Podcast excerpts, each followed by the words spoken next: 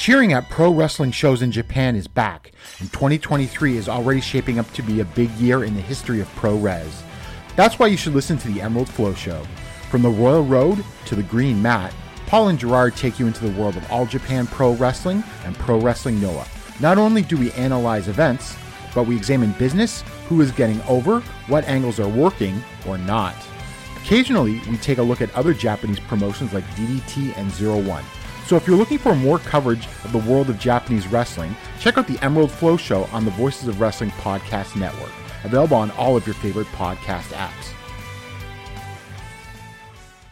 This podcast is a member of the Voices of Wrestling Podcasting Network. Visit voicesofwrestling.com to hear the rest of our great podcasts, as well as show reviews, columns, opinions, and updates across the world of wrestling.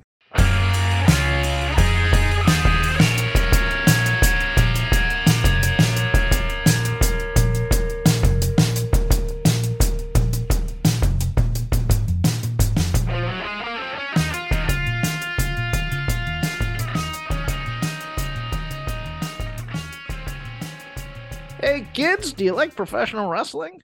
We like professional wrestling too. This is Shake Them Ropes, the 2022 Shake Them Ropes Christmas Spectacular. I'm Jeff Hawkins along with Chris Novembrino, who was not expecting that intro. No, Uh, I'm the ghost of Christmas future, baby. oh, you just Slide you- into the DMs. Oh, are you just gonna like uh you gonna point at gravestones of, of dead children? Is that Yeah, that's how. I, that's what usually happens on the first date. That's spirit. What can I do to to fix this? you can't. Tiny Tim's gonna die. Too bad. yes. that's- I'm a romantic at heart. I have not watched any holiday themed stuff, and I've been on vacation the last week. I'm gonna have to do that tonight. I think. I'm, I'm, I'm probably some Emmett Otter's Band Christmas on Disney Plus. You know, maybe maybe Festivus since we are taping this on the 23rd. The Festivus episode of Seinfeld's always a good thing. I'm gonna try and try and get my family to watch Scrooged. I don't think they're gonna go for that, but because they'll want something a little bit more wholesome, like Die Hard. I don't know. what what what do you got going on for your holiday? What what's getting you in the spirit, Chris? I bought eggnog and I, I poured whiskey into that eggnog. Oh, that you know what? That is something I have not yet done, and I love eggnog. yeah, I, I bought a bottle of Bulleit rye and eggnog. So you're putting rye in your eggnog, Yeah, not bourbon, no, huh? I like That- rye. that- Well, I like rye. I just have never imagined doing it in the nog. That's the thing. It's like I've, a, you know, some Maker, some Buffalo Trace, you know, things like that. I I, I put in eggnog, but never rye. I was just like, I'm, oh, well, okay, Uh, that might I be something. with a little bit of coffee. Oh, Uh, you- coffee's good. Yeah, you, you so you you do the eggnog, you do the coffee, then you do the rye. Mm. And that uh that has really made me think about the meaning behind the season. Oh, really? Has it? Yeah, it's actually making me think that maybe I need to think harder about the meaning of the season right now while we do this show. I Dr. Pepper and bourbon, which I'm currently imbibing. I don't in. have that around here, but I do have the rye. Yeah, it's quite a. Well, you know what? Dr. Pepper and rye might not be the worst thing in the world either. Now that I'm thinking about it. Huh. Yes, uh, Christmas is all about alcohol. That's all. it really it really is like when we when we get down to the meaning of any holiday it's about catching a buzz with your family yeah. sometimes because you like them and sometimes because you don't Which one are you? a family Yeah. Getting drunk Oh. with the fam. um well i'm not as big of as i undo the uh I heard it. I Oh, heard it yeah, in the back. I, I know i'm like i'm not that big of a drinker uh uh Um, so I would say that it depends. I, I always scan the crowd, right? Because like invariably, it's not that I can't mind my own language at this stage of my life. Younger Chris, eh, a little more of a debate, but at this stage of my life, I'm not the problem now.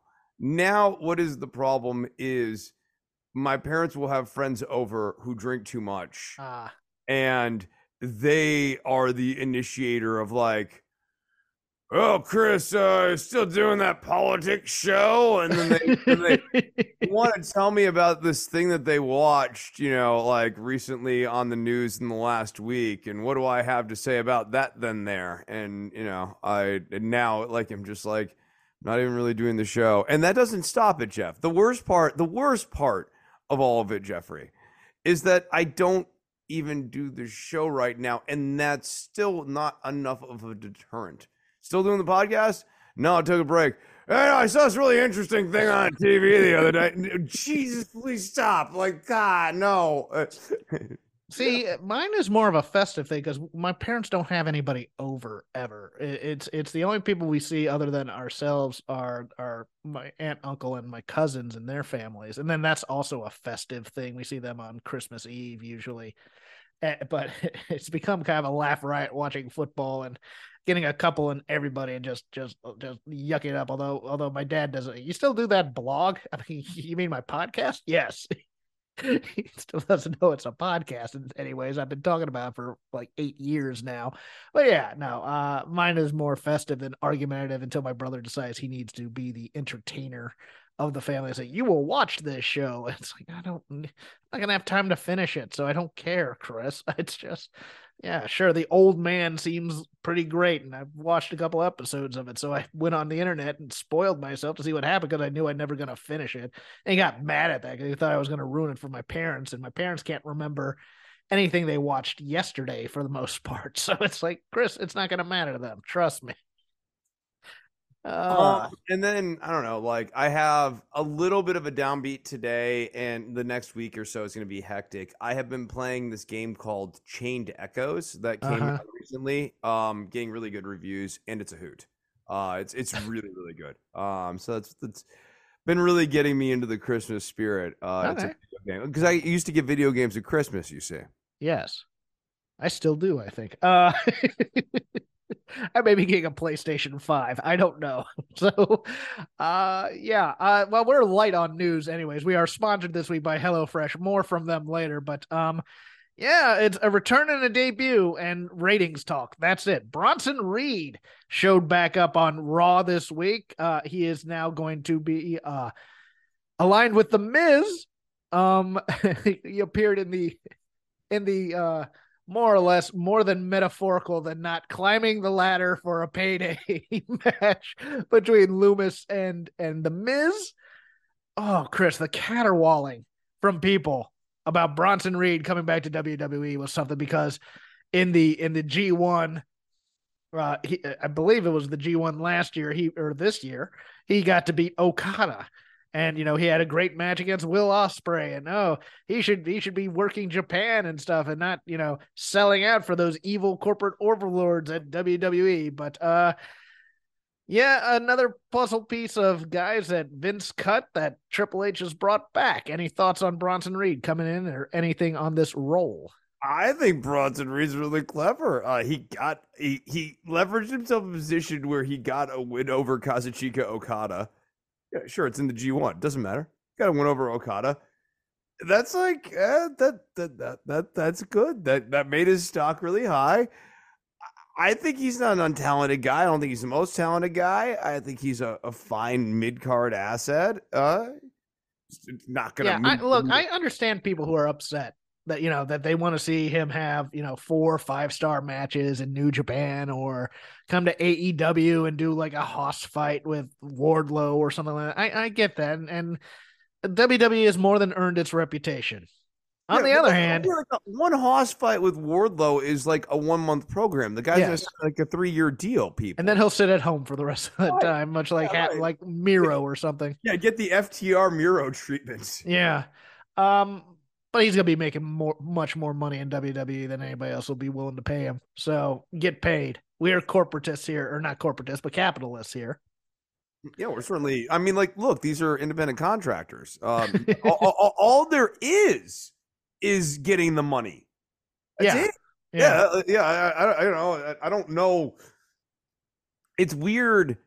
It's weird that people want this job to be super arty when like I feel sometimes like the, the expectations put on these wrestlers it's like at a higher art level standard than like in my own industry of like working bar band musician.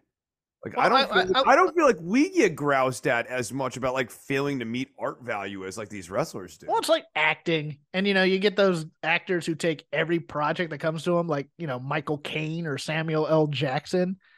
And, and but you know, but there are people who always worry about, well, what is he doing in this movie? Like he's making, you know, like like Robert De Niro's latter stage of his career is nothing but straight to DVD crappy action picks where he's like the third That's- guy. that's like Tribeca bankrupted him, right? Yeah, pretty much. And, he, and I think he has to pay alimony too. So I think it's one of those things where he's like, he's taking every crappy type of straight to video type action film, he and Bruce Willis. And it's like, what about your legacy? It's like, dude, you'll remember the good stuff. Don't don't worry about it. Just, you know, just uh, let me let me make my bank doing this Romanian action film that nobody's gonna see.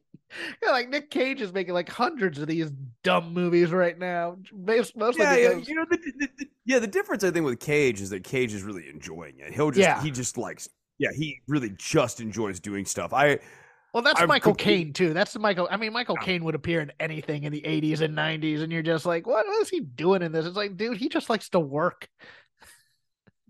Yeah, I I mean, like, yeah, no, he likes to work, and it lets him, you know. I mean, he gets to be on a set. You get treated pretty nice as Michael Caine, the actor, on a set, and like, you know, you hang out with your friends. You like your job. You don't necessarily, you know, you're not like begging for time off. You like your job. It's the people who don't like their job who are like, you know, sitting there and counting the vacation days that they get every year. Yeah. And for those who are following uh, or haven't followed the internet uh, since AEW Dynamite was broadcast on Wednesday, we found out actually Fightful has found out the um, identity of the second member of Mogul Affiliates with uh, one Parker Boudreaux. Oh, is a- good. God, I, I'm so glad we got to the bottom of that. that there, there's a lot of intrigue. Uh, who is who is it? It is a uh, it is a trainee by the name of Granden Goetzman. He was uh, Brandon Goetzman. really. Are you gonna do this to me? I'm just trying to get through the news, Chris. No, no, it's fine. No, no, I, I, I- I didn't, I didn't, I didn't have that on my bingo sheet. They- Drafted in the second round of 2011 Major League Baseball draft for the Tampa Bay Rays, I believe it was. Um, yeah, he's been a trainee of Jay Lethal and been training with Matt Sydal. he has far too many tattoos for me to read them all, but um, yeah, uh. on his So- head. So, yeah, but but let me put it this way, Chris. I am kind of here for a kind of gr- green-ish Hoss team to, to to fill that Road Warriors vibe. And if Parker Boudreaux and Granden Goetzman can do it, I'm here for I it. loved Chronic. Yeah, Grandin Chronic. Those were I veterans, though. By the time Chronic came around, those two had been in wrestling, I think, each 10 years. Yes, uh, yeah, I'm, I'm aware. okay, fine. You know, and they're a team with the young legend, Swerve Strickland. Uh, yeah. Uh, man, I, I thought this was three different people before I realized it's nobody I knew. Like I thought that was, I thought it was, uh, um, oh, what's his name? Dabba-Kato. I thought I, I definitely thought it was Dabba-Kato. It's not. Uh, Oh, did you? Okay, I thought I thought it might be the former Konnor from the Ascension because he's working in TNA now, uh, or not TNA Impact. Uh, I thought it was uh, Isn't was- like Konnor from the Ascension like sneaky close to forty at this point? Uh no, that's uh Rick Victor. Rick Victor was the older one of that group. I think he is actually over forty. Uh, who's uh who's the the uh big guy that used to be with Jake? I always forget his name. Oh, uh, no one will survive. uh, Lance Archer. Lance Archer. I thought it was Archer at first.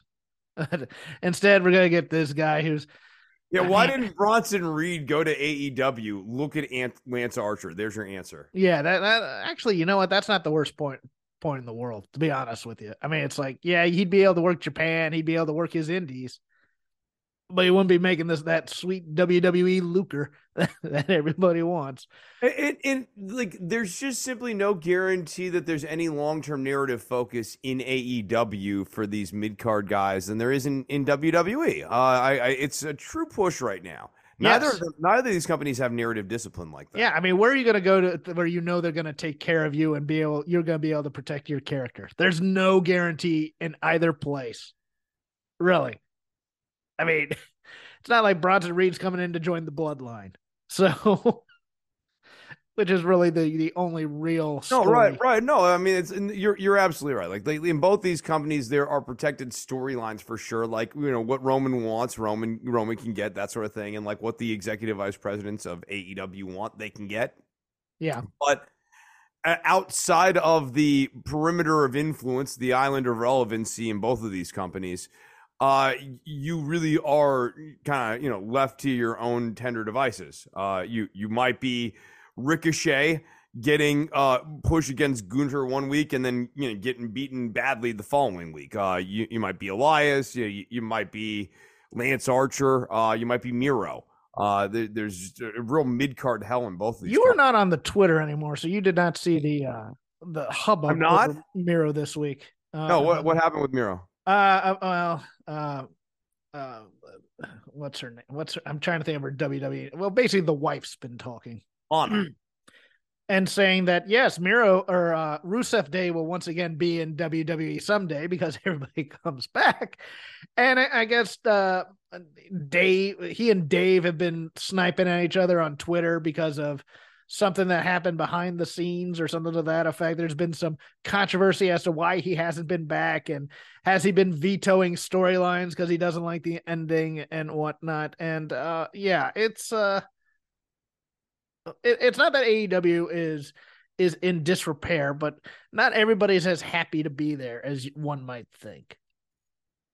No, um, and that's you know that's troubling to hear because I was firmly under the opinion, based on the news and the coverage over the last you know, several months here, that the departure of CM Punk was going to essentially be a panacea that was going to bring calm and tranquility to the locker room, and and I'm just starting to think that maybe there are other problem elements there beyond Phil Brooks. Yeah.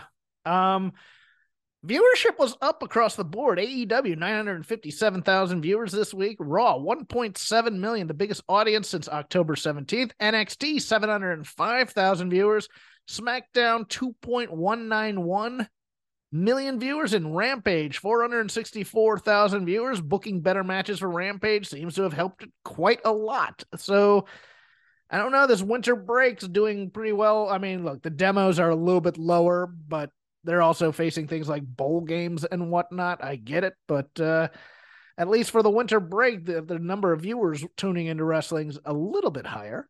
Right, and I, there's some there have been some doom and gloom narratives recently about the ratings, and I don't I wouldn't say they're all unjustified. The one thing that I just have been holding back on before I really have a strongly held opinion one way or another about trajectory is let's see what mania season holds for these companies. Yeah.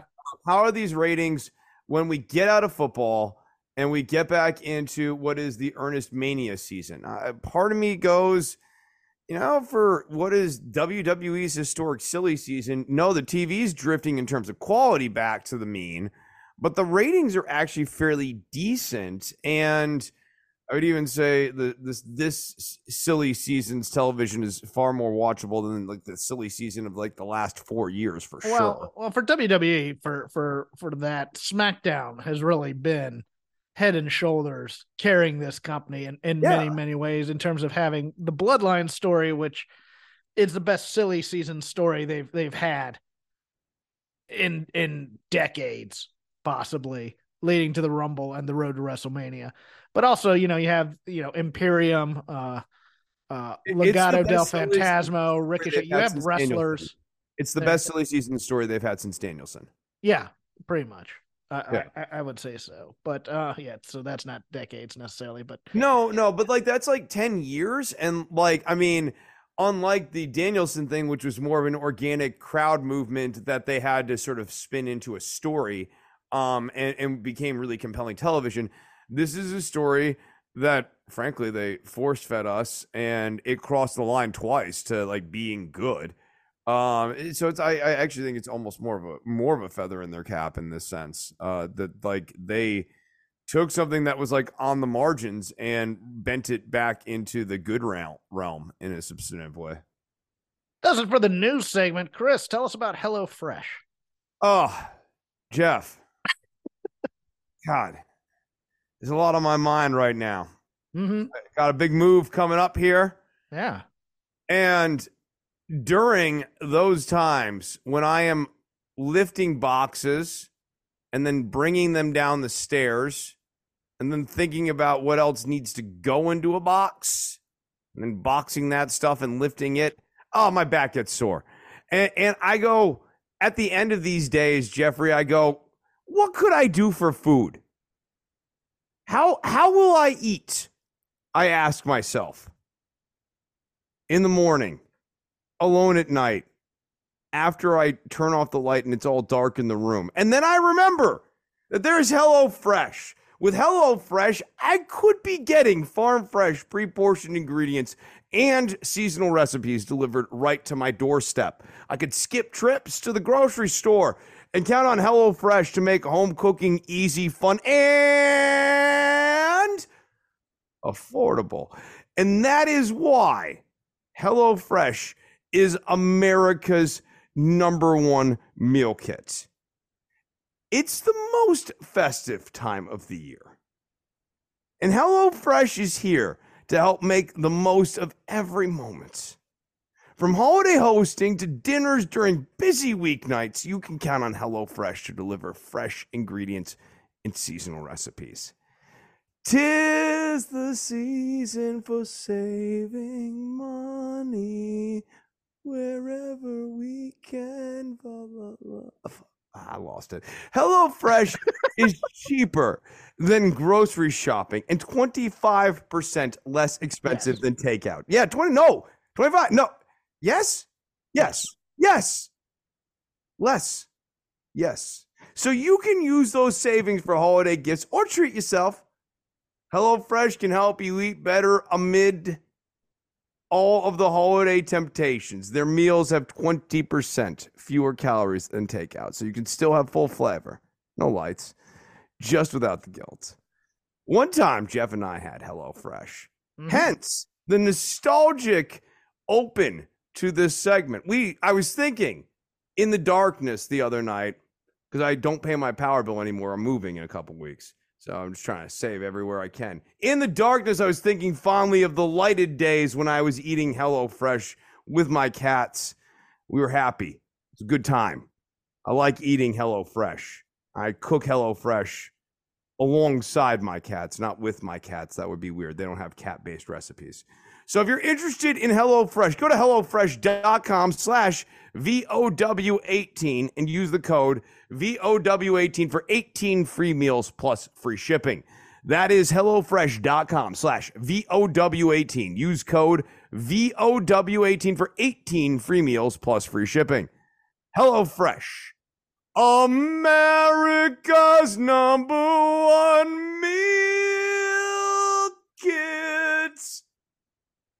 Thank you, Hello Fresh. Uh, and now for the lazy river of wrestling criticism, whatever we watch, whatever we're thinking about, anything that pertains to the world of professional wrestling, well, we can talk about right here. And uh, Chris, I'm calling a bit of an audible. We're gonna have two sections to the lazy river.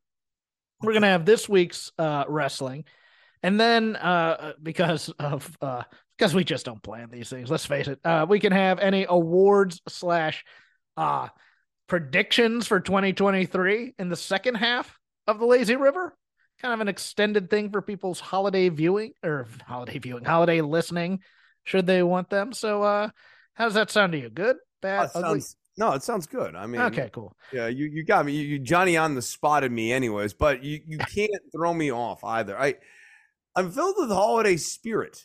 He's, you're boozing it up gotcha I'm yeah, no, I'm, I'm starting to, I'm starting to feel it, and, and it's like you know, why not? Let's let's let it flow on the microphone. What's the worst that could happen? i am going to put over uh because i really enjoyed it i know that you uh, we disagree a little bit here uh yeah, but we, we will, we will. But the main event of AEW Dynamite, that Shida Jamie Hayter match.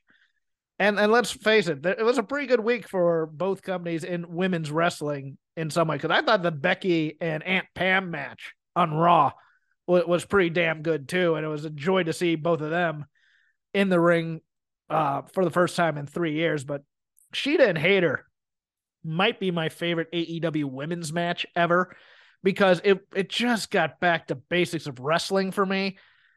Kick, punch, the occasional slam and suplex, a little bit of hate in there, and just trying to wear down the opponent to get the three, as opposed to fancy reversal choreography, set pieces that you know, if, if you don't hit it correctly, everything starts to fall apart. I thought this was just a great basic wrestling match where both women beat the crap out of each other. And I enjoyed and I and I love both these women. So, you know, I I, I you know, other than maybe Britt and Thunder Rosa in the uh and was it the the anything goes match or whatever the heck it was where they had you know the thumbtacks and things like that. This might be my favorite AEW women's match. So in the case of both of these, I, I think I don't actually blame the work on either of these for not holding my interest. It's the narrative work around these yes. matches. And, we, yes. and we've talked about this a lot before, where like you know, if there's not a real strong investment in the story, two people are going to have a great match. Chris is not booking. That's not Yes. storytelling. Like, like I, I, and so I, mean, look, I and I've been up on Shida. I, I I've been very pro Shida on this show. I, I know she's a good worker. They don't tell good stories with her. She's like she ever since she kind of like did like you know like the slight kind of character rework or whatever. They just stopped doing narrative with her. Agreed. And I like Jamie Hayter. I think she's really good. Uh, but we need to tell a story with her. What what is motivating her title reign? Yeah, right now her story is on pause until we decide when we're going to do the breakup with her and Britt. Right, right, and, and and that's ridiculous. She's the champion. There needs to be a story for her on day I one. agree.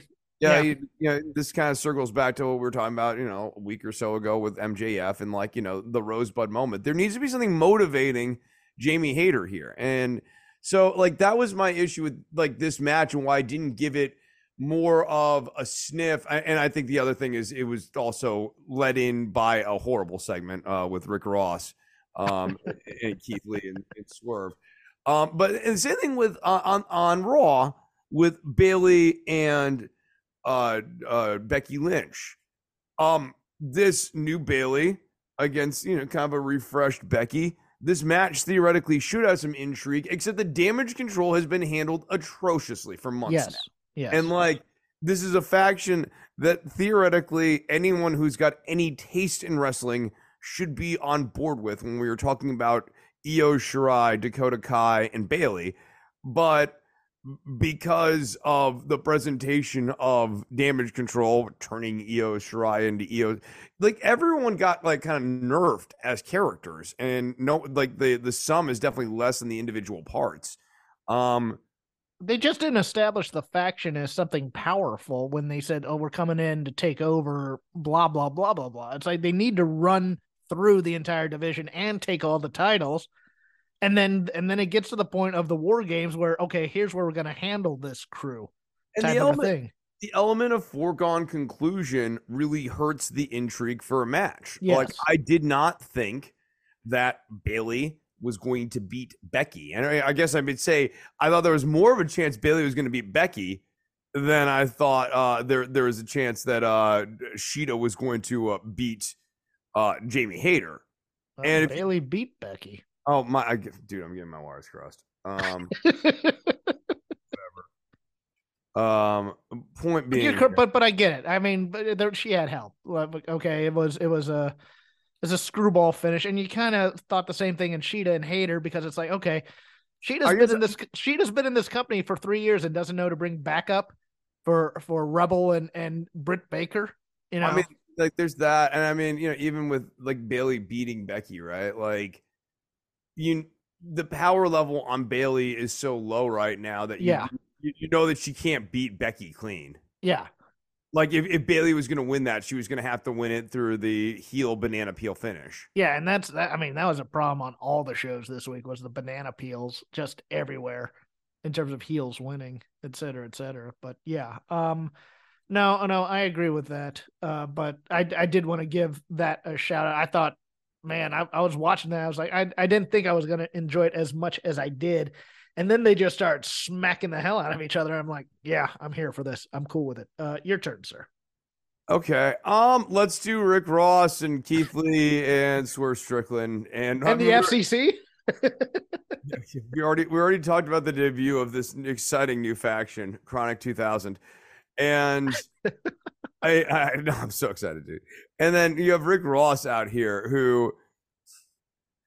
Scott, like this segment sucked. Boy, was this the law of diminishing returns in terms of the the the, the gap between that first time he was on and this time, night and day. Night and day. I I, I mean, right? Like it, the first time, it was intriguing. You're like, oh, okay, more Rick Ross. This time, it's like he didn't know what he was even doing, so he just came out there and said like generic stage banter stuff that he says when he's on stage, like. I'm here not to make history. Like you can imagine this guy at nightclubs, you know, like when he is playing a show or whatever, saying that like in any stage, like in like Paducah, um, or Indianapolis. Like we're here tonight to make history, Indianapolis. Like like just these like hollow platitudes. And the dynamic between Keith Lee and Rick Ross was ridiculous. So okay, initially, like, because remember, Lee is like, you know, like he's like Beast from the X Men, right? Like, big guy, reads a lot of books, has like large words, like indubitably that he says. So, like, initially, Ross calls him out there and he's like, I'm going to be the mediator between you two guys. I can understand why Lee would believe that. But after the first guy jumps Keith Lee, he should be looking at Rick Ross real askance if for no other reason other than like Ross is not not only not bothered by this, clearly audibly cheering this on into the microphone. Like, and Lee doesn't seem mad at Rick Ross. He doesn't seem to be processing what Rick Ross did as a setup. He's not watching him walk behind him. Yes. like uh, you know, and it was bizarre. The bizarre blocking to have Ross walk behind him and have Ross not really do anything. You know what I thought when I watched this segment was that uh, hey, hey, Rick, we're gonna bring in. We're gonna have a dress rehearsal here. And Rick said, nope, doing it on the fly. I want, I want, I want to be fresh. I want to be in the moment. Yeah, I could totally, I could totally see this guy like, yeah, like not. I don't do big rehearsals. timing it, saying I don't do rehearsals. I don't do rehearsals. Yeah, yeah, yeah, yeah. I can't do that. No, my my schedule is busy like and he's like sitting around eating lunch or whatever yeah he's eating he's eating things from wingstop or whatever whatever he does commercials for yeah i just it, it it's, it's just felt like oh, Rick's gonna do what Rick's gonna do, and uh, I I know it. I got the feel. I work in front of live crowds all the time. Don't worry about me. And then, like the, the funniest thing was Ross at the end of it, after we announced this new faction, the NWO. This was not, by the way, but after we announced this new faction, Ross is standing there with the hoodie and doesn't put it on, which is like like the ultimate big leaking of the faction. Like, if you're gonna give, if you're gonna hold the hoodie, you have to put it on, you jerk. Take off your jacket, put on the hoodie. It shows you're aligned and it helps push the merch. What right, yes, doing? right, right. Like that is the whole point of the business. No, like like that that that is that is the piece of business you are trying to do there. You need this guy to put on the freaking shirt. You're trying to sell those. It matters.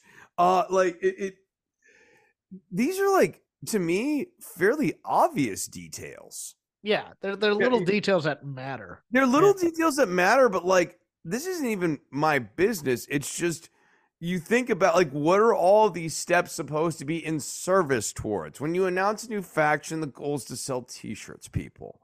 Which you know you start a new angle, ultimately to move merch. Yes. Um, and so you want that like big reveal of these dudes out in this T-shirt. You want like that first reveal of the T-shirt to be really badass. And so yeah, and then everybody's gonna run to the merch stand and want to buy one of these shirts. Yeah. Right? Yeah. No. No. And, and, and to, yeah, to your point, when you have a really good like heel faction reveal, immediately people are like, oh man, that you know whatever segment, the aces and eights. The, the, no, no, no. I'll, I'll, give you an example of one that I, that where I almost bought merch at my advanced age because I thought it was cool when CM Punk joined the Nexus and he had and he had the uh, yellow version of his own shirts and stuff like that. I thought I thought those were kind of cool.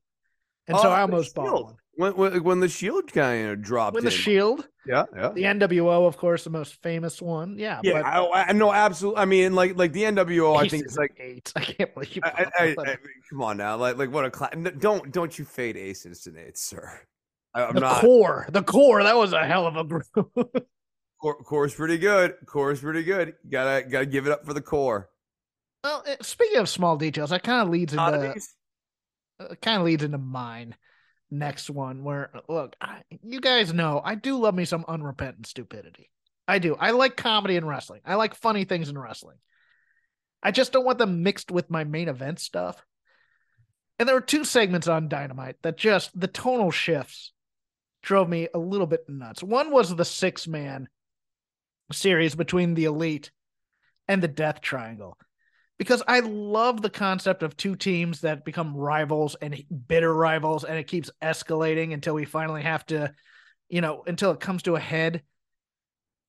But the cutesiness of the Christmas spots within this just drove me nuts. Eh, the, the fake Christmas tree, you know, uh, Brandon Cutler dressed as an elf, and him and Alex Abrahantes doing spots. I'm like, and I, I just thought, you know, my inner Lance Storm came out, and I go, well, what if they had actually taken this seriously? They got the NBA music, you know, it, it's great, but what if the the the Death Triangle had, um, you know, really decided to be evil here. And because it's no DQ, we're to pull out all the stops to end the series right here. And the elite desperately trying to hang on, desperately trying to do whatever they can to get this series to yet another match type of thing. And the drama and the emotion that that would have spurned on here instead of we're running everybody into a fake Christmas tree. Isn't that funny? Ha ha ha. You know, it almost feels like a self-aware ironic parody of a seven match series no it, has been that right like ever since they did the you know self-aware parody of paul pierce last week you know yeah. limping back to the ring and not actually turning that into like a real injury angle i'm with you uh th- this even with me not necessarily loving all the players in this or you know like these are not like my peak interests like characters or whatever a death triangle that is severely motivated by evil intentions to declare Sherman like total war on the elite and the elite realizing oh we're not we're like not only fighting to avoid elimination here we're actually fighting for our lives in this match. Right. That would have been dope. Yeah. Like that that yeah, that would have been so and, and honestly it would have been even better in the wake of these first four like uh matches being yuck yuck matches. To actually have this switch into in match five six and seven serious blood intensity would would be so much more intriguing than the wacky and zany comedic stylings of Kenny Omega and his pals with a Z. Yeah, and, and and I was talking to you about this before the show too. I, the same thing happened with me with the Bryan Danielson angle. I loved look, I loved the fire of the MJF promo backstage. I loved the fire of Danielson when he came out and was talking about Regal. I didn't even mind that he was talking about Regal in the ring, even though I think he should be gone and forgotten and never spoken of again. But you have narrative continuity at least. I can I can respect that. And it was all building up, and here comes Ethan Page and Stokely, and I'm like, good. Here we go. We're gonna have intense born again a little bit hard, Ethan Page tearing down Danielson. And and then it just the, the entire thing just took a tonal shift where I went, how did that happen? And becomes popping each other and popping the announcers.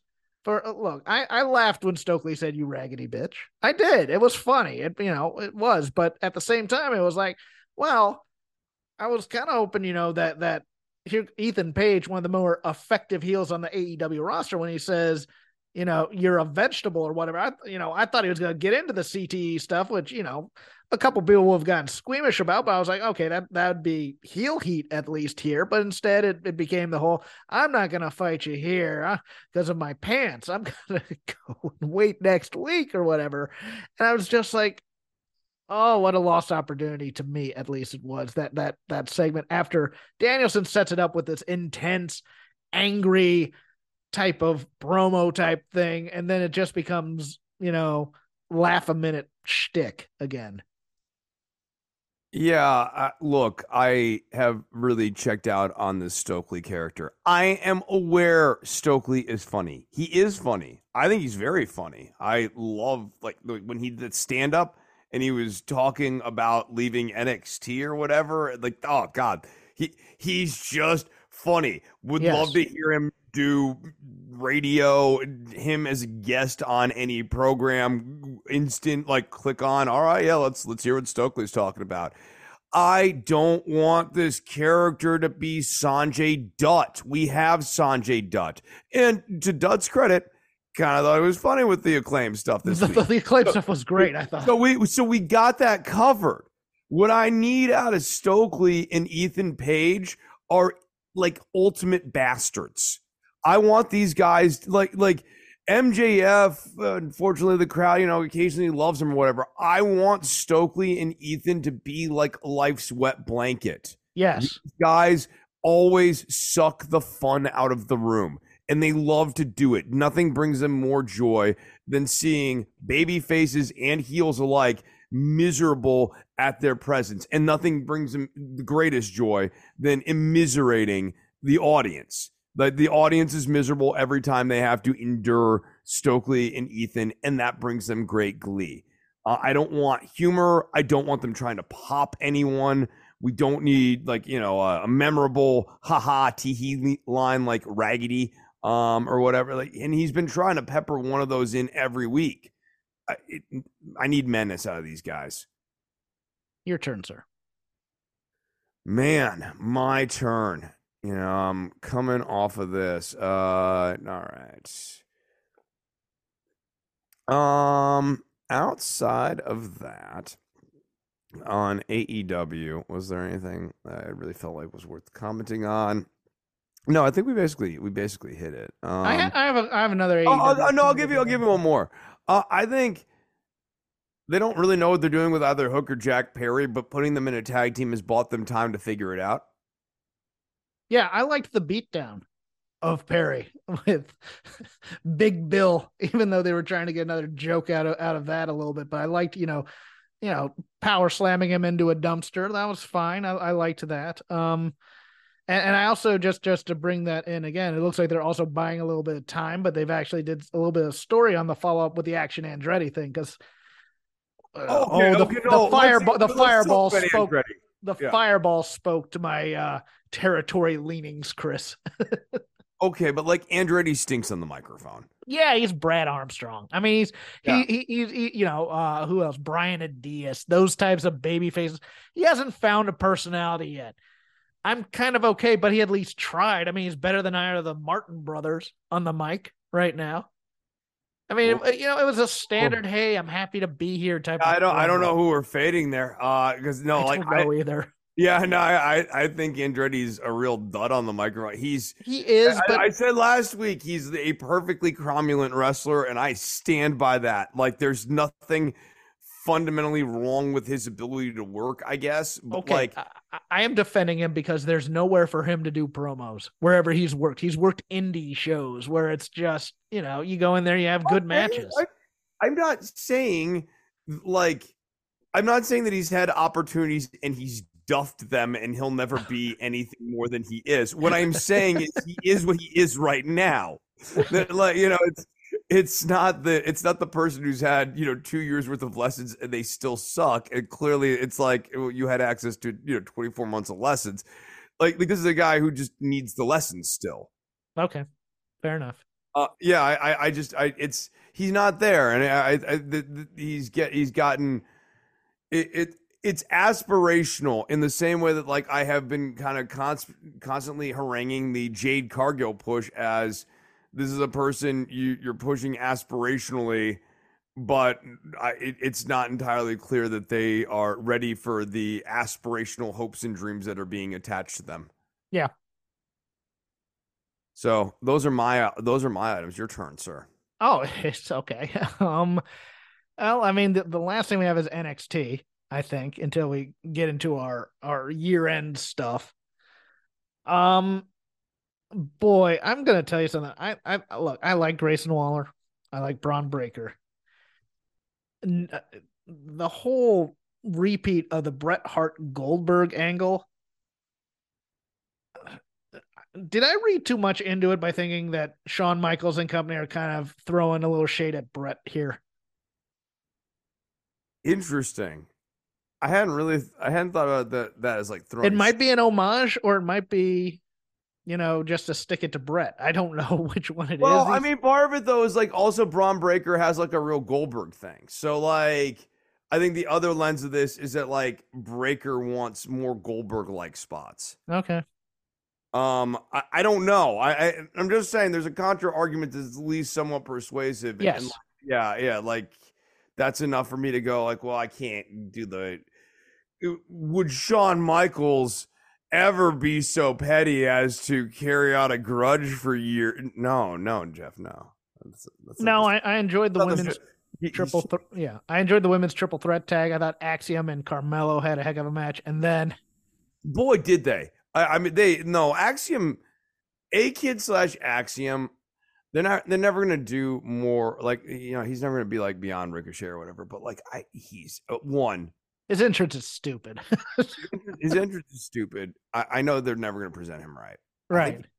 i i find it to be a much more interesting match than ricochet i i think he's quite good uh, Yeah. he, he just there's a lot of different elements to his match They'll never get him. They'll never know how to present him the right way. But I, yeah, no, I, I really think very highly of Axiom and ditto with uh, you know Carmelo Hayes. But I feel like Carmelo Hayes is more obvious. I just kind of like wanted to linger on Axiom because you know we watched him in NXT UK and stuff, and like A Kid's really good. He- Yeah. he- he's a very very good wrestler.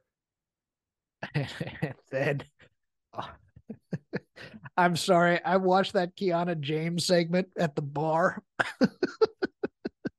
and all I could think of, here's where they start disrobing and having sex. Oh Uh, I mean, it was so porntastic. But I also want to give uh Briggs and and uh I was, I was gonna say Briggs and Jensen, but it's Briggs and uh what's the what's his partner's name? I know it is Briggs and Jensen. It's Oh, it Brooke- Briggs and Jensen. I thought it was it- Jensen it- Briggs. No, no. Here's why you're confused. One is BJ and the other is JB. Yes. Okay. Uh, oh, that's actually true. Um, uh, I actually really enjoyed that match with the New Day quite a bit, and the New Day, God Ah, bless Br- them. Briggs. Briggs with the moonsault. Come on now. Yeah. Um, and and that that move where where they lifted uh where he lifted uh Woods into the ropes on the outside of the ring and then just murder death them with a clothesline. That's kind of here for that move too. I I look, they're not great yet, but there's something there with these two. Well, you know, here's the thing too with Jensen. Jensen's young. Um, Yeah. like like like Briggs is older or whatever. Like he's he's the older of the two, but like like Jensen, I want to say is under twenty five or something. I would say that, yeah. Yeah, he yeah Because he was in the system at 19, I think. He is right. So for a guy who's yeah, like still very like actually truly developing still, I see a lot of promise with him. He, Yeah. he, yeah, he he's uh, you know, look, is the character goofy? Yes. Is he doing the character well? Yeah, he's actually not bad at the character. Uh, it's it's a it's a shit character. That's not his fault. And Katana Chance and Kayden Carter continue to improve as a team in that yes, triple threat. they do, right? Like, Yeah. and, and, and Canizaro's one that we thought uh, for a long time had basically kind of hit a ceiling, and it's really interesting that she hasn't, in fact, found ways to continue to improve. Yeah, now now that match did suffer a bit from the set piece mentality because of the triple threat thing, but uh look, Toxic Attraction, solid heel stuff. They they they got Ivy and uh and uh, uh, uh oh, I- Paxley. was it Tatum Paxley or was it Faraz? Okay, I, th- I think you're right, Tatum Paxley. Oh yeah, no, Tatum. they got them through the, they got them through that match Yeah. uh pretty pretty well i thought and, and and it worked mostly it wasn't great but it worked so you know i thought i thought everything was solid but not but unspectacular on nxt this week Yeah, I mean, again, every week I, I've said this before, but every week where Diamond Mine is not like a focus in terms of the Creed brothers is to me you know, kind of a bad week. Same with Damon Kemp.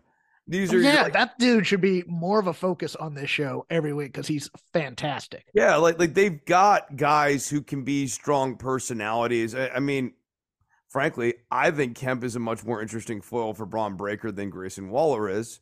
Um, I think like you know, Kemp is as athletic as Breakker and like can like just I mean he's such a good talker. Like him being like a huge dick to Breakker and being like I'm the better athlete. Like you know like you thought Apollo was better. I I want Kemp to beat Apollo and like really kind of like set himself up as like also beating Apollo like Rocky or whatever. Uh yeah, Kemp you know sets himself up really as like the formidable menace to Bron Breakker. I, I, I he feels more credible than Waller, but I mean I think that's the whole point too. I don't I don't Waller was I never destined to win this title. Um, and he wouldn't even necessarily be a very interesting champion, though he's improved in the ring. I, I think his he pro- they might get through this match relatively quickly and get him up to the main roster here in early 23.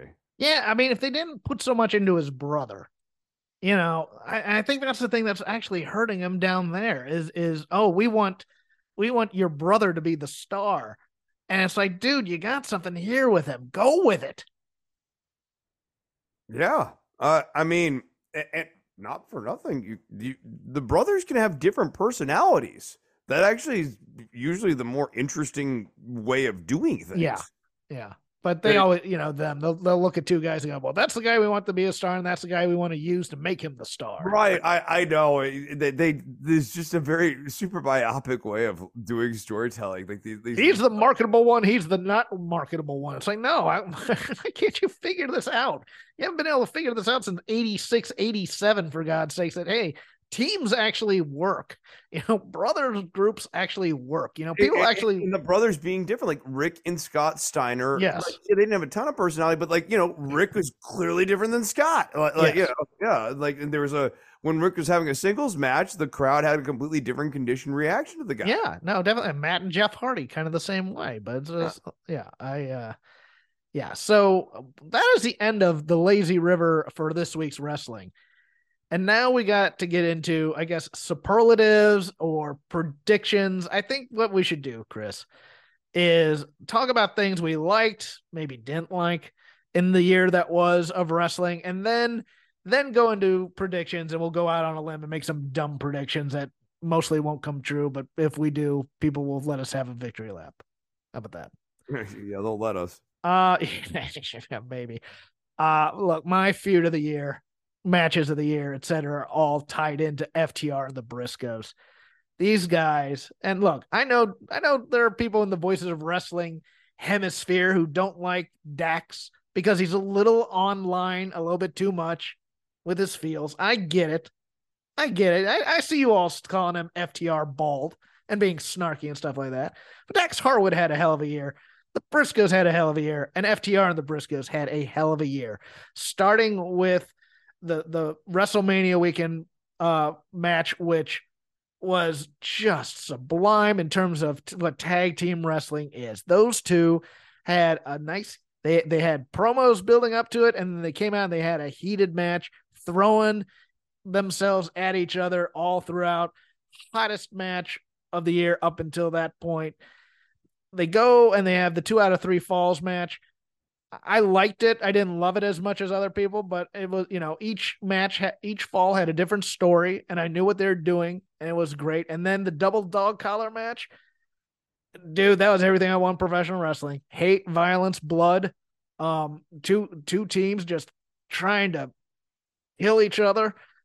You know, for my entertainment, I I absolutely love it. And look, kudos to both. Hopefully, Tony Khan can get whoever at WBD that didn't want the Briscoes on TV to let them on TV and make, you know, give them the Glengarry leads, give them the money. Because I'll tell you something, they don't have enough people who can talk up at up at AEW, and the Briscoes are always must see when they're on the microphone. All right. Uh, what's the topic again? Whatever you want to go into, Chris. Just superlatives that you like, wrestler of the year, tag team of the year, feud of the year, match of the year, whatever you want to talk about. Um, I'm. I guess I'll go with. Uh, I'll do MVPs for for the two different companies. Um, so for AEW, I, I would say my MVP of the year, um, which I'm sort of defining as like who's the most valuable wrestler to the company in terms of overall utility. Not necessarily had the best matches of the year or anything like that. Just like who who has clearly established themselves to be sort of like an an important anchor where if like they were they were gone tomorrow or whatever or, or if they had been gone tomorrow during the run of the year here it would have really damaged the company i think for aew indisputably it is jon moxley Huh. uh, yeah yeah uh, Okay. look they, they needed a stabilizing force from a lot of self-inflicted gunshot wounds i'm not like i'm not one who's you know oh man you know like the, the, Uh, they, Well, it, it's weird because like between MJF going on a sabbatical for a while and then Right. CM Punk getting fired, and both of whom I find far more valuable and far more star power than Moxley.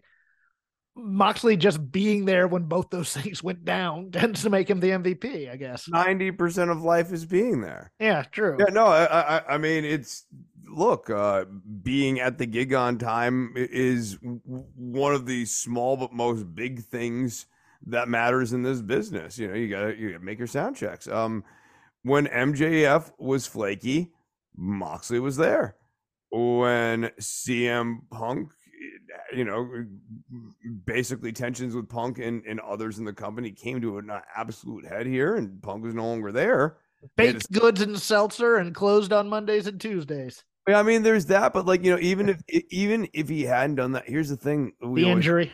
the injury was always there, right? Yeah. That- that's the thing that we forget is that like, regardless of the press conference, they would have been in more or less the same position in terms of, yes, it would have been more graceful, but they still would have needed Moxley. Uh, it, he he just is the anchor for this company. He he is a strong promo. It's not always home runs, but like when Moxley's on, he's he's really good. Um, uh, yeah, I I just I think that like look, it, it was a very strong year for him. Um, and, and, and though I'm with you, I think both MJF and CM Punk brought bring in their own different ways more star power and you know more cachet you know to the company. Um, I, I think that Moxley you know is is just stable. You can you can you can trust him, and they're at a point where you could flip him heel if you wanted to, if you really needed to um a- a- and, so that you can really kind of get butter both sides of the bread if you need to on the WWE side for me my MVP I you know initially I was going to go Roman but I have to stop and say no it is Sami Zayn Yes. it is Sami Zayn. That Sami Zayn revitalized the bloodline. Now, Roman has done some fantastic character work this year. And, and Roman has done a fantastic job finding some personality with this tribal chief character that was painfully, painfully absent from the first year and a half of this crap. Uh, it it was just not there. It was I'm the tribal chief. Acknowledge me. Acknowledge me. Like like it's not a character. That's just a catchphrase. Like this Roman now has like clear personality qualities about him. Arrogance, ego, um, and like like a and an arrogance that blinds him from being able to see the situation clearly. Like he has actual flaws as a character. Um, the whole thing has has has a structure, uh, but that's all really because of the injection of Sami Zayn into this, and Zayn taking really nothing and finding a way to you know massage up nothing to okay a little bit of like haha like Damien Sandow doing mimicking of the Miz outside the ring to this is now a serious I mean he, he Sami Zayn is now a serious and important character on the show every week. The bloodline segments really wouldn't work without him. And that means that essentially Sami Zayn is carrying the main event angle. I, I think you've also you also forgot the first half of the year a little bit where Sami Zayn was asked to carry this Johnny Knoxville storyline. That's right. And that match, I, have that match written down as one of my five favorite matches this year. It's like it's it's low. It's number five on that list, but that match over delivered, and he saved that match with knowing how to get a prop, uh, you know, a prop that had broken to to to go again. Uh, It was either him or Knoxville. I can't remember which one it was at, at this point, but but it was like that match went wrong with some of the props, and they saved that thing. And he was asked to carry a ma- a feud with a celebrity that didn't seem that interesting, and then it turned out to be absolutely golden on the night of the event. I I, I mean that match for a comedy match, that thing was fantastic. I thought. Yeah, and so I when I think about like most valuable, a lot of it too too is also like overperforming what you were tasked with doing. for Yes. the- yeah, you know, it's it's not necessarily where you like plan to be the champion. Like obviously Roman's the most valuable person, but who who really Who gave a spark to something? Yeah. yeah, who maximized the value? Um, I will give an honorable mention in WWE to Gunther because him and now the re finally completely reformed Imperium being on that SmackDown roster just brought everything to a new level with a lot of guys that were flailing. You, you think about the the brawling brutes and Sheamus. You think about you know Ricochet a little bit. You, you think about all these guys that were kind of like doing nothing on this roster because everybody was kind of having to deal with the bloodline and nothing wanted to be overshadowed. Gunther and and coming up there and just being the machine that he is and the intense presence and the hard hitting matches that he has like th- that that match at Clash at the Castle between him and Sheamus is my WWE match of the year. Yeah, uh, I, I, was gonna. My other honorable mention would be Sheamus. Uh, yeah, and yeah, Sheamus been sneaky solid this year. No, no, yeah, right. Like, like you have to really give it up for him too. Uh, the, the I think the Brawling Brutes working as a gimmick is you know because I think Sheamus refused to let it die. You know what I mean? Like, like she- Sheamus has just not been phoning it in this year. Uh, not that he normally does or whatever. I, it just he he stands out as a guy who's really overperforming. Um, but like Gunther is a really great choice too. Who would be your honorable mention in AEW? Uh, oh, MJF is up there. Uh, I'd actually, you know what? It's weird because much like the glue people, um, it's kind of underrated because we criticize her so much, but Britt Baker has really kept that women's division afloat this year in many, many ways. I, think. I mean, I'd have to. I mean, I wasn't really thinking about this at all because I, I just, it's been, it's been kind of a poor year for for women's divisions in terms of care and concern. I mean, it it it, it was okay in WWE because you had Bianca and the ascent of Bianca, but like the amount of talent that both divisions in both companies have that have been utterly put on the back burner or forgotten about is almost disheartening when you think about between you know Sasha leaving, the damage control story being bad, Meiko Satomura kind of being brought in and then forgotten, Bea Priestley even being brought in and then forgotten, Sarray and whatever the hell they did with her, and then over on AEW, just debut after debut after debut after debut that just fell flat because they just couldn't be bothered to do anything other than backstage segments where with with Britt and and Rebel just verbally burying them and they couldn't get out from under it. Um I'm also trying to waste time here uh because I'm trying to think of who would be an underrated uh you know there there's a case to be made that QT Marshall might be might be an undervalued MVP. I mean, he's not a high ranking guy in there, but in terms of a glue guy from show to show, who you, you, you build a small feud, mid card feud with, and you just beat him. Uh, you know, I, I, really like like what he brings to to the table. Um, who, who do you have as it, if I can ask? Okay, so for the honorable mention, I I got singles Dax Harwood. Yes.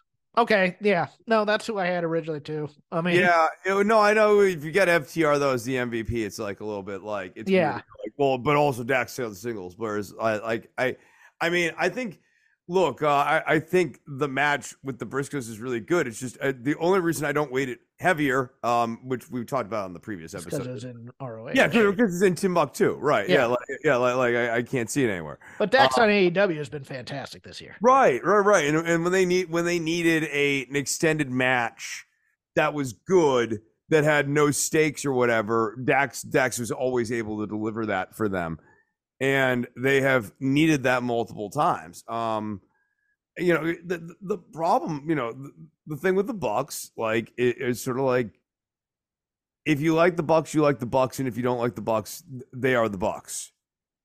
Like they they just they they have a very they have a very specific sort of match, and and like in terms of like they they they do that same match. It's not like I would never say they underperform the match it's just that like it's hard for them to sort of like outkick or whatever because of that. Here's a question that just came up in my mind because I was thinking about: Are we giving Chris Jericho short shrift as a as a under the radar MVP? Okay, that's a good question. That's a fair question. Um, y- yes and n- no. Um, it's sort of like without having to like uh, without going through all the TikTok of him like behind the scenes too, right? Like you, when Right. you, you would think about behind the scenes Jericho, he's made himself valuable, but you can make yourself valuable in ways that are not necessarily laudable. right. And I feel like Jericho kind of sits in that realm for me backstage on screen. He has had he has had many good matches. But then I have to like weight that against oh this, it's tough because it's like how do you use valuable? Jericho has made himself have tremendous amount of weight on this episode because the amount of on the show because the amount of time that he gets and he has turned in some good matches along the way because that Bandido comes to mind uh, but for every Bandido match i think there is the equally questionable like as we discussed last week i'm not going to revisit it now action andretti sort of sequence or whatever something that's a little bit like oh i mean there's two ways of looking at this he did a good thing here or he didn't do such a great thing here uh, and, and I don't know how to weight that in terms of value. Um, he's certainly in the wake of Phil Brooks's decreased relevancy in the company has found a way to make himself more valuable. Though I would never dispute that. Yeah. I I I uh yeah, it's It's It's been it's weird. hard. I know that that's a long answer, but it's like hard to. It's no, it's no, it's no, but. I'm I'm Yeah. in the same boat because I find like I find a lot of Jericho's creative choices baffling at times, and I don't like them necessarily because they play far too much into his WWE. like the falling on the pillows that was this year, right? No, no, no, that was That la was that la But like he had like another goofy shoes bump at some point earlier this year. In this, he calendar. might have, yeah. Yeah, I mean, I feel like there was something like in No, the- this was the year. This was the year he tapped out on top of the cage, That's right. or not him, but somebody. Was it him that tapped out, or was it somebody else that tapped out in the blood and guts match? trying to remember. I know that. Cla- oh, it was. It, oh, it was. Uh. Oh no. Eddie. Eddie had. J- uh, Was it Eddie had? uh Somebody in. Eddie had somebody in and the then Cesaro came up and was doing like the spin or the or he had the the uh he had the uh he had the Boston Crab on him and Jericho tapped. I think that's what happened. yeah, yeah. Whatever. I yeah, it, it's it's it's It- weird no, it, like it- it's hard, right? Yeah, it's because like the Jericho Appreciation Society sucks. That's it's a bad gimmick for a wrestling company to have a gimmick that mocks the other company. And the worst but like no i'm not even saying that. Like it's not only that it's a bad gimmick right? It's it sucks. It's just not very Yeah, well it's not done. Very it's not It's not funny. done. yeah it's not funny. It's not it it stopped it got stale. And you know how they know they got that it got stale? Is that very early on matt uh martell or whatever stopped doing the for over six weeks the number one like because they realized that if they actually kept saying the number of weeks you'd start going, "Holy shit, we've been doing this for 15 weeks now." Li- Like, like, because it's not good. It's not getting better. Um, it, it and it feels like Jericho has like five jokes. Well, here's the weird thing, and let's give a little praise to the Jericho Appreciation Society because that Anarchy in the Arena match that they had, that was awesome. And the promos after that, where you thought, okay, they're they're they're toughening up 2.0 here to do something with them, hopefully. You know, that, you know, all of that was so well done. And it, it's one of those frustrating things with AEW for me at least is the dropped storylines. Like And, like and the- I know you like like the I like this hat, Jake Hager, and it is it's okay. not- it's, it's o- okay. right, it's merely right. okay for me. Right, right, right. Like that's the thing though, is it's like that to me belies a Jericho sensibility. And like Yes. Yeah, like again, he's increased his leverage in the company. If you're counting his camera time or whatever, he has increased value. But like, I just I don't know. I I, I question. I think one can have negative value, and like I just a lot of this stuff I don't think is adding to the show. Um, I don't think Anna Jay's better for having been in the JAS. Um, I don't. I don't even think at this point, uh, what's his name? Um, uh, Daniel Garcia. I, I like. They Wow. had something and they I called him. What's his name? I have like like like it, he he slipped my mind. Like yeah, he's now become that. Yeah, yeah, he's slipped my mind. He's becoming like literally an afterthought. and and we're doing the. uh And we've repeated the same like storyline multiple times now with him.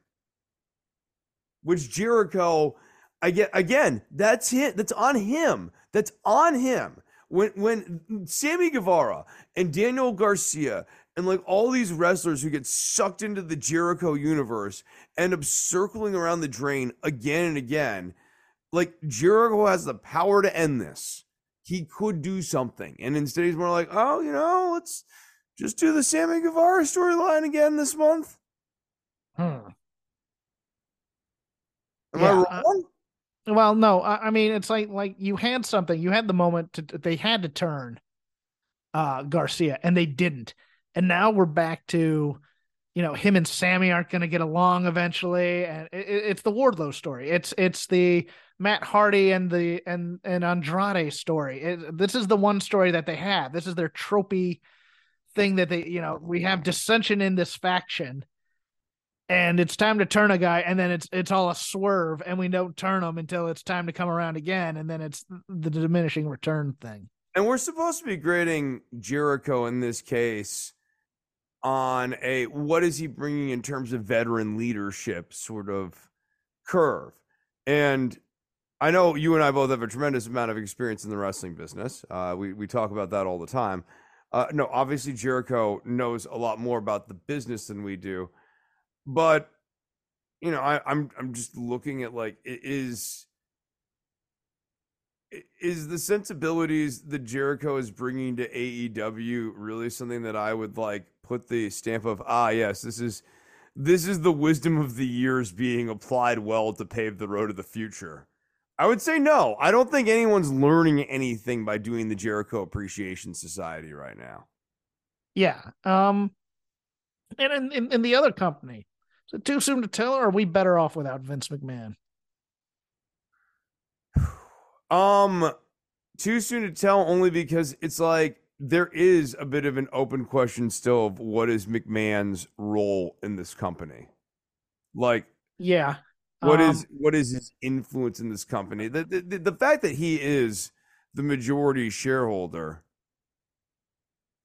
really, or like the the you know the dominant shareholder, or whatever whatever the term is. Um, that to me, I don't know. It it just it makes it. I I- I need more time. I need more time. yeah i am i am look i i get the feel good part of hey we're, we're bringing back the band we're bringing back all the people the old man fired that triple h liked i just haven't seen any value from anybody they've brought back and nobody they've brought back has been kind of given the star treatment other than the garganos who were quickly kind of chilled the lumis story was okay but everybody else was hey that's so and so from nxt and you're just, or or whatever. Like they tried a little bit with Karrion Cross, admittedly, but nothing has hit with anybody they've brought back necessarily. Yeah, I'm trying to think if there's any exceptions to the Like I thought Tegan Nox would be a big comeback, but the way they did it, it was just kind of like, mm, okay, Not would make is. her a living rainbow brite doll. uh, no, uh, I don't think that that is the best way to present Knox, our girl. Yeah, I don't know that there's anyone that they've brought back who's really been a big home run so far, and that like that to me is sort of an issue. And, and in some cases, some of the repackages have been downshifts, like uh, obviously our boy Butch, uh, Alba Fyre. right. Uh, yeah, you know, Gunther. Um, and you know, your your hope with your hope with Hunter taking back over, especially when some people did get their who who got their name back like right in the first week. There's like a couple people got their name back, and we were like Matthew Riddle got his Matt Riddle, yeah, right, Matt Riddle, Matt Riddle of all people, Matt Riddle gets his name back, not Pete Dunne. Yeah, Uh, so I don't know, like, you know, there's there's been some hope. Uh, I mean, look, uh, Gunther versus Sheamus was a hell of a match. Um, and you know, we we kind of thought that like with that those sorts of matches happening at the start of the Hunter era, maybe that that was going to be kind of a positive trend. Right now, that trend seems to be a bit stalled. But I will also, I guess, qualify it with uh, circling back to let's wait and see. Not to sound like candy here, but it is December. This is usually when businesses tend to slow down and coast for a month, anyways, unless you're in a specific industry. And with Mania season being right around the corner, this is usually when WWE takes a little bit of a breather because the next four months here ends up being a big push until they get to May, June. Predictions for 2023, Chris. Uh, I will start with a few um, that I think are going to happen. I do think I think FTR leaves AEW. I don't know if they go back to WWE or they do take the break, but I do think that they're going to end up losing all three of these titles and they are going to go off TV for a while. I do think that um I think Vince McMahon tries to get back into power with WWE. Now, I don't know if it's a matter of doing something behind the scenes at a board meeting with his voting shares or if he tries to use that to get somebody ousted off of the board. But I do think that Vince McMahon is going to cause some trouble for this new regime in some way. It was never over for him, right? Exactly. Like he he didn't go out on his own terms, and uh, we we I don't want to keep saying we talked about this in the last episode, but I'll recap real quickly. On the last episode, we were talking about McMahon's psychology, and and I think a really important inflection point that has not been, at least I haven't seen it explored yet by YouTube content deep dive creators. And I think there's something really worth digging into there now, especially knowing what we know now about the story. The final six to eight weeks of McMahon on television. Oh, it was terrible. No, I know, but I also thought it was really revealing. At the time, I kept saying this is very psychological. There's a lot of stuff going on, and we we didn't understand everything that was going on, but it dripped of nothing other than like I am writing my feelings out on a page and now we are going to act them out on TV. Like it, that's all that was going on there every time he was on television. And this was a man clearly going through it. We have seen a lot of pictures uh, since McMahon left the company. He looks miserable. Yeah. In every photo we've seen, at least I've seen, of him. Uh, that uh, you know, Cody will text me, and you know, I'll see them occasionally on the internet as well. Um, of McMahon, he looks, he looks like you know, like he hates life, and it makes sense. Are, to, those photos with him with like thirty year old women? Where yeah, I'm a, I'm a, man who likes women, and you're just like, yeah, right, right. Like, like, I like bodacious babes. Yeah, like no, like get him, Vince. I'm a man uh, with feelings. Uh, I'm, I'm no, no. I mean, honestly, every time I see him out with the woman like was substantially younger than him, it, to me it just reeks of I'm not dying, I'm not dying, I'm not yeah. dying. Yeah, and, validate me, validate me, validate me. And like on the last episode, we talked about Vince's morality very much being a morality of winning, like a winner's morality. Yeah, yeah. To, win is to be good. To be good is to win and winners winners win because they are good and it is you know it's good to win it's like this sort of self-validating thing i think the flip of that that like we also maybe underappreciate or we certainly didn't opine on last time is that to lose is death and that losing is dying and that like for vince here like to not somehow end this story with him back in the company would be a tremendous failure. It would be it would be death in and of itself. It would be demoralizing to that roster. It would it would absolutely. I mean, Return? not only not only oh, backstage, God. not only backstage with the family, but with the talent too. Oh God, it'd be it'd be it, it like that. I think it'd be demoralizing for the crowds, even. Yeah. Well, yeah, I, I, I think. Know. I think enough people would. Um, I like I, I I do. People are not ignorant about McMahon being. Although there is a healthy portion of that fan base that would be happy about it. There is terrifying. I mean, but like at the same time, look, there's a cult of personality for the management figures of both these companies that uh, people can debate amongst themselves whether or not it's really earned. Um, like like, or if maybe it's just people really worship powerful men or whatever for whatever reason. I Um, got I got a couple more if you don't Yeah, mind. go. Yeah, no, Uh, go for it. I, I, don't. think I do think Mercedes Varnado does appear in AEW before the end of 2023.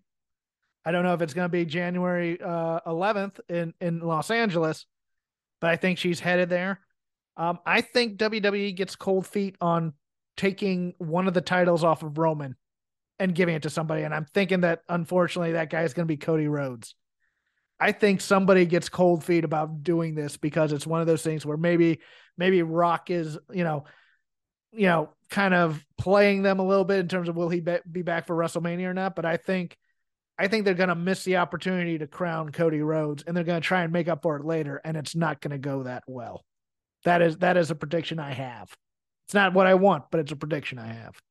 Uh, anything you want to predict here, Chris? Yeah, I am going to predict that the MJF title reign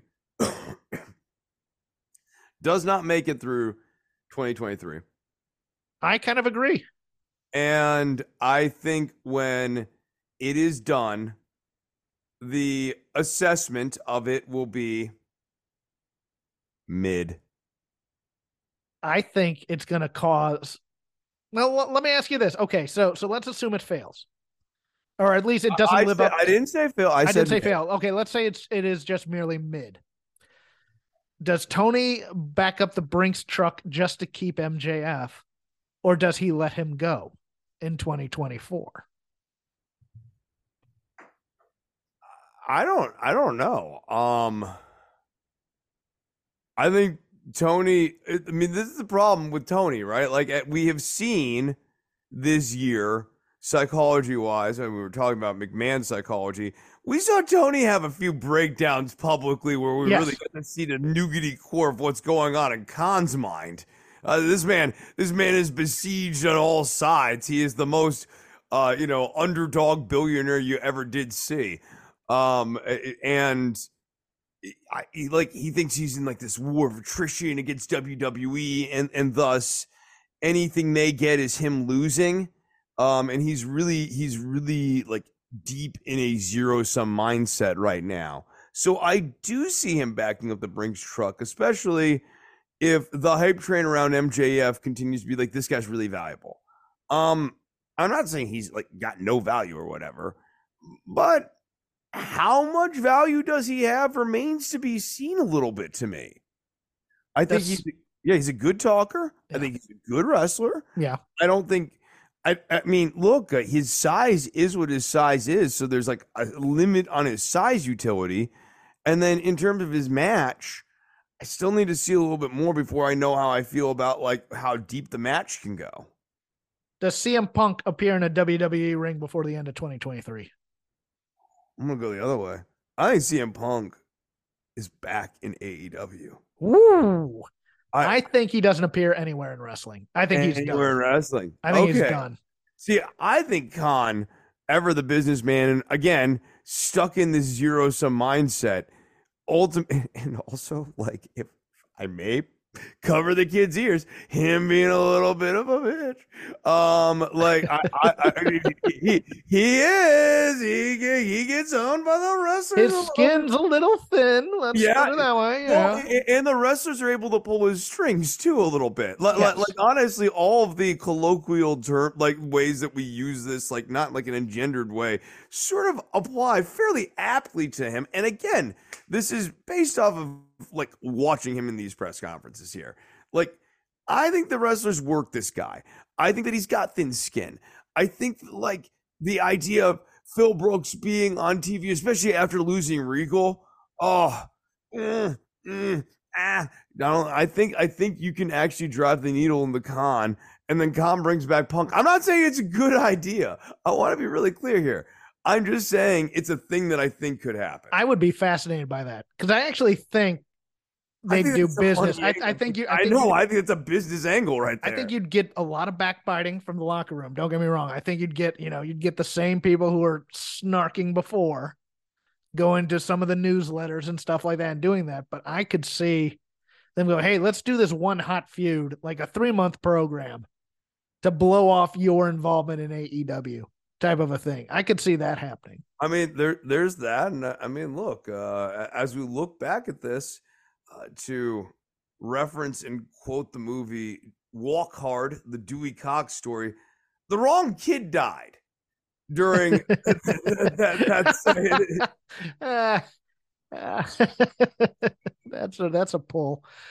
Uh, let's let's do this then. Let's uh let, us okay i got a couple of things here. I want one surprise firing from each uh from each company.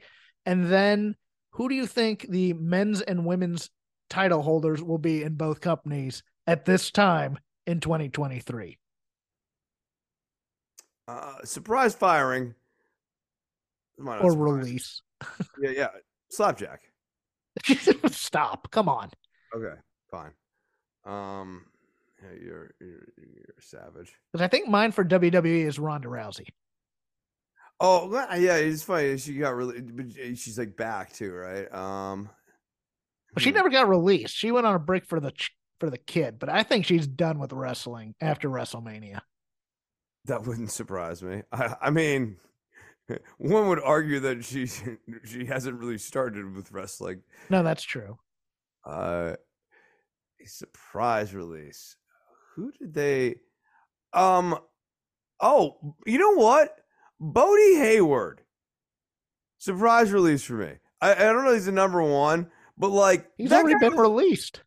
What? He's already been released. You said surprise release. Oh, I thought I meant for next year. I didn't mean for this year. Oh, for this year. Oh, for this. Oh, yeah. For, oh, for next year. For oh, I thought, you were, I thought you were asking me. You know, I was very surprised by that too. To be honest with you, I yeah, no, I, I, mean, like the guy did everything right. I don't know what the. Yeah, you're like no. All right. Um, a surprise release for next year. Um, who doesn't? Who does not make it next year on on WWE?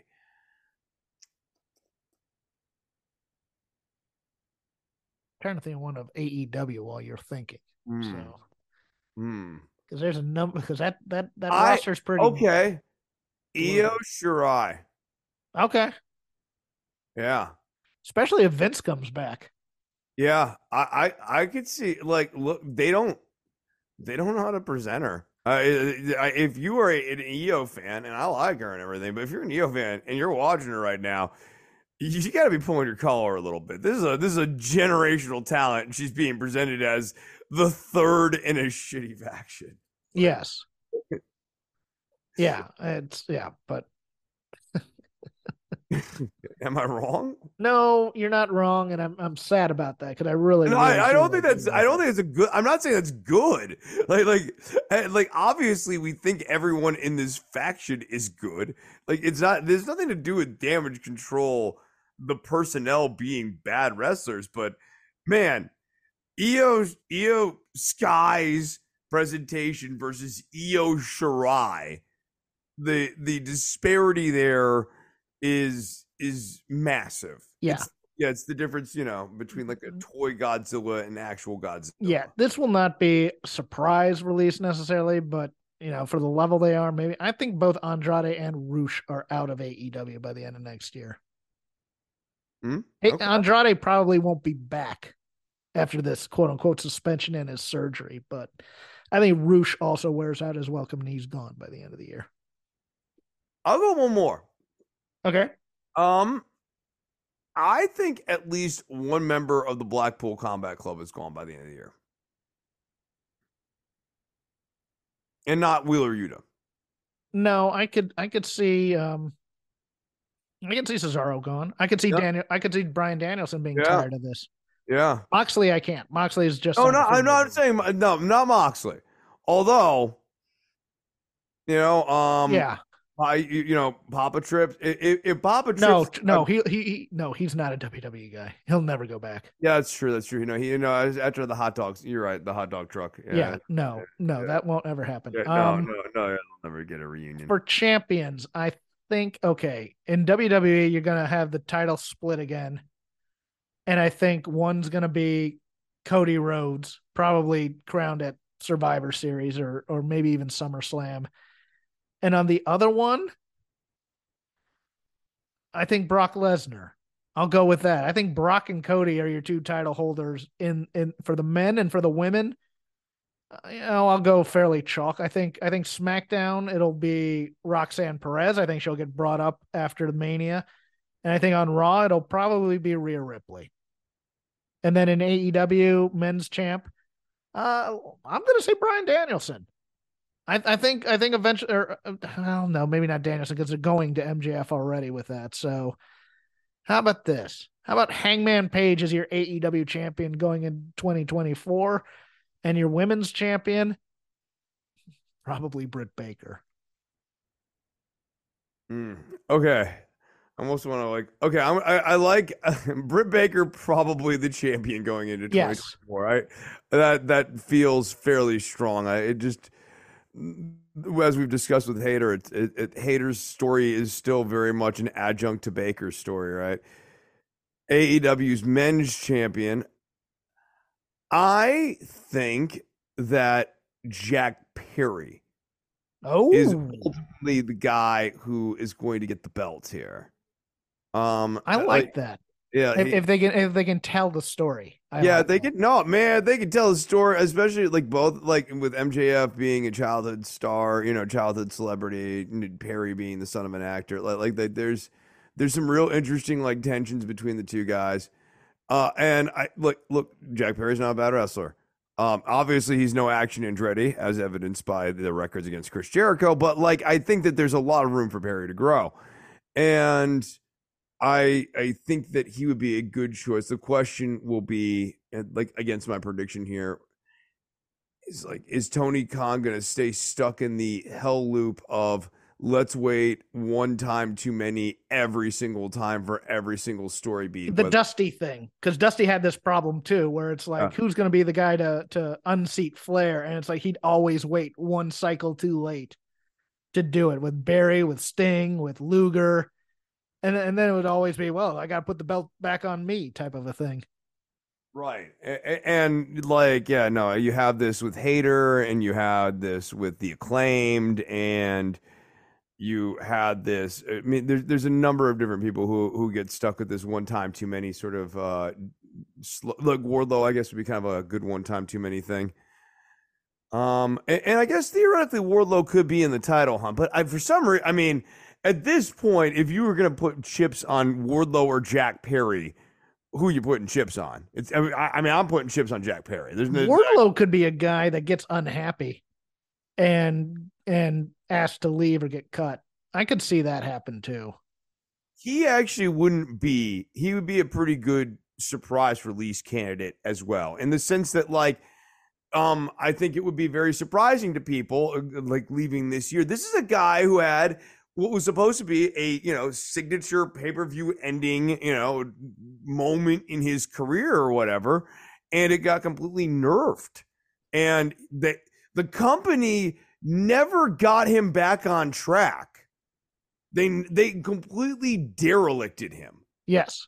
Yeah i so i i could totally see him being like why would i stay here? Mm-hmm. and, and, if, if you're sitting from you know wardlow's position what is the point? Like like they, they it, there's it's almost the real kiss of death to get pushed as much as Wardlow was and then just have it all evaporate. Well, WWF, man, they love doing this. They love taking your guys, these jacked up dudes who other places, oh, you're not doing as well as you should be. Come on over here and just give them the monster push. Or at least they used to. That would used to be a Vince special, you know? So, yeah, I, I could see that happening too. Uh, who do you have in uh, WWE? Uh for champions. Um yes. I like the Cody Rhodes thing feels like it's got to happen at some point this year. Yeah, but that also feels like it's going to be one pay-per-view too late to me. Yeah, yeah, no I'm with you. I'm with you. Like SummerSlam Survivor Series it does it does feel like it's it's going to be late. Um in terms of the other one, I think the Lesnar as champion era is over. Okay. Yeah, I'm perfectly so, I'm perfectly fine with that. Yeah, I, I I don't I just I think that they have gotten colder feet on like okay the main event Brock.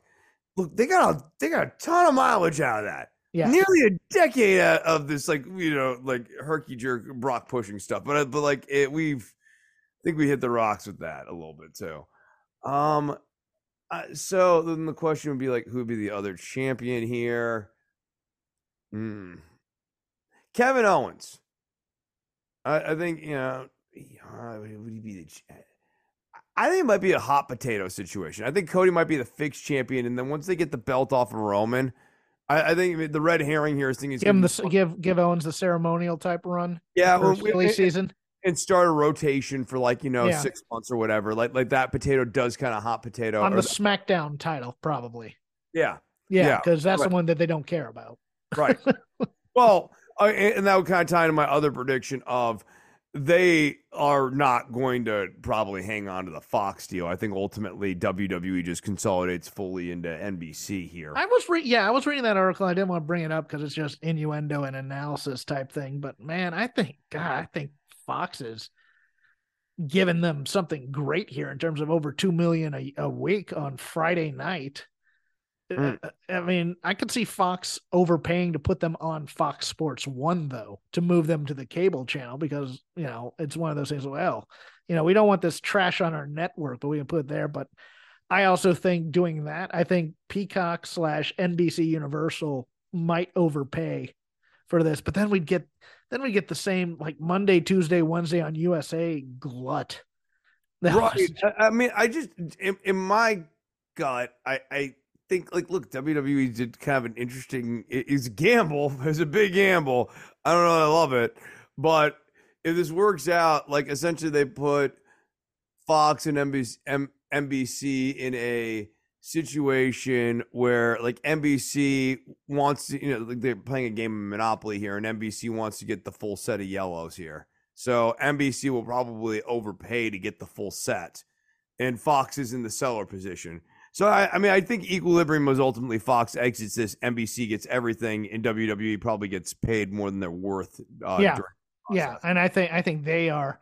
It's funny because then you're going to hear they get paid more than they're worth, and then you're going to hear, uh, uh, you know, I love me Uncle Dave, but Uncle Dave's going to say, well, you know, AEW could probably then go get more than they're worth from somebody else. Blah blah blah blah blah. I'm like, good luck with that.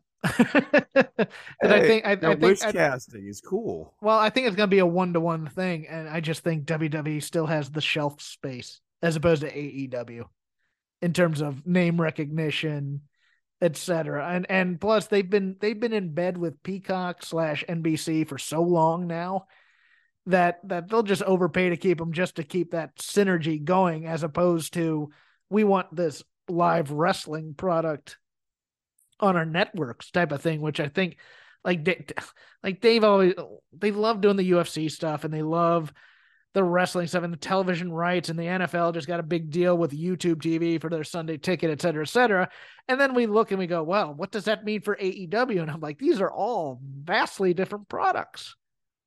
So we'll, we'll hear a lot of that in the narrative, but uh, yeah, and I, and I think you know what does that mean for AEW?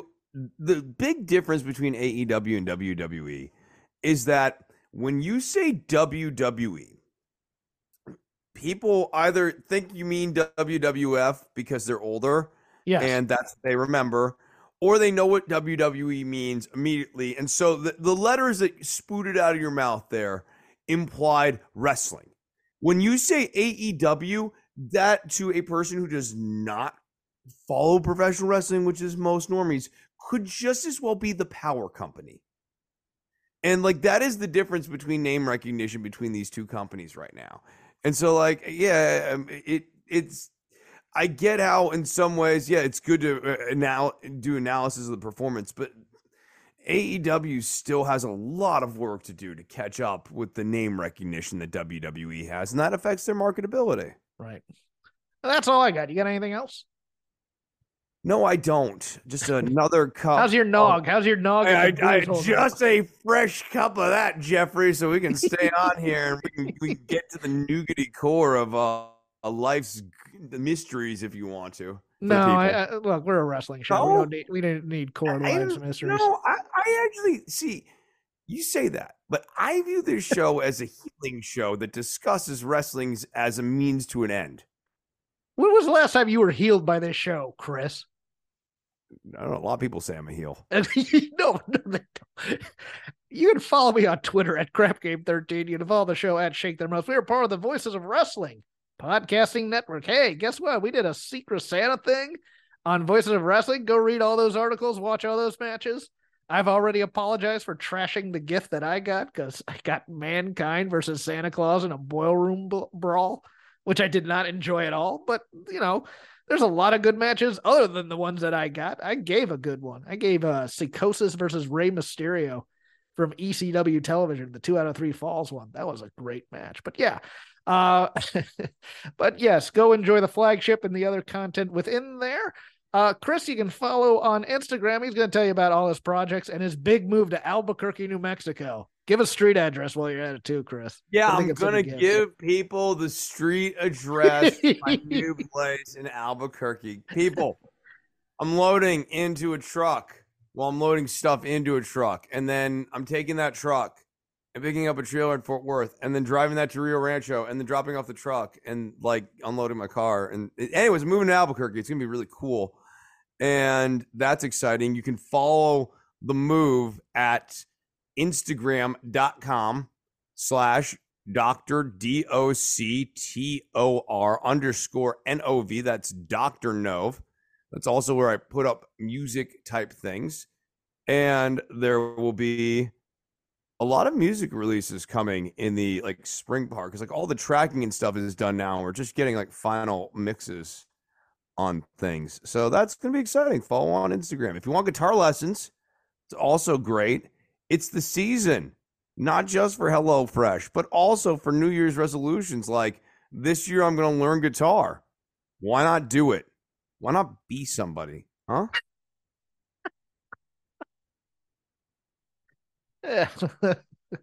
Once again, we'd like to thank HelloFresh. Uh, use code uh, VOW18, correct, Chris? Or is there? Yes, and it is America's number one meal kit. And get what 70 or you get 18, 18 you get 18 free and free shipping. It, shipping's always free. Okay, cool. Well, yeah, yeah, no, no, no, they, they liberated that. not sure if we're gonna do if I'm gonna do a show next week. If I do, Chris will not be here. But if something big happens, maybe I'll roll on and cut an hour with somebody. But uh, we will see you in 2023, and we will see if any of these bad predictions we made will come true. If I can end this show, here we go. Enjoy all your favorite sports like never before at BetMGM. Sign up using code OLDLINE and receive up to $1,500 back in bonus bets if you don't win your first bet. When you register with BetMGM, you'll get instant access to a variety of parlay selection features, live betting options, and the best daily promotions in the business. And with BetMGM at your fingertips, every play and every game matters more than ever. Remember to use code OLDLINE and receive up to $1,500 back in bonus bets if you don't win your first bet.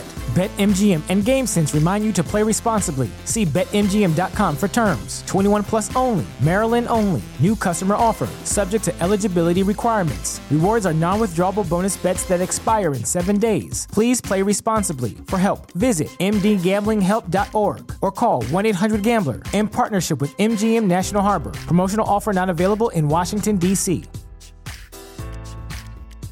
Hello, do you like New Japan Pro Wrestling? Are you a Shin Nihon freak? If so, check out the Super J Cast with Joel and Damon on the Voices of Wrestling Podcast Network. And even if you fucking hate New Japan Pro Wrestling, listen to the Super J Cast anyway. Not just for our great show reviews, analysis, and pastrami sandwiches, mm, but there's also usually some dick jokes somewhere in the obligatory opening 30 minutes of absolute nonsense we chat about every single week. That's the Super J Cast for all the best talk about New Japan Pro Wrestling, crisps, and pornography.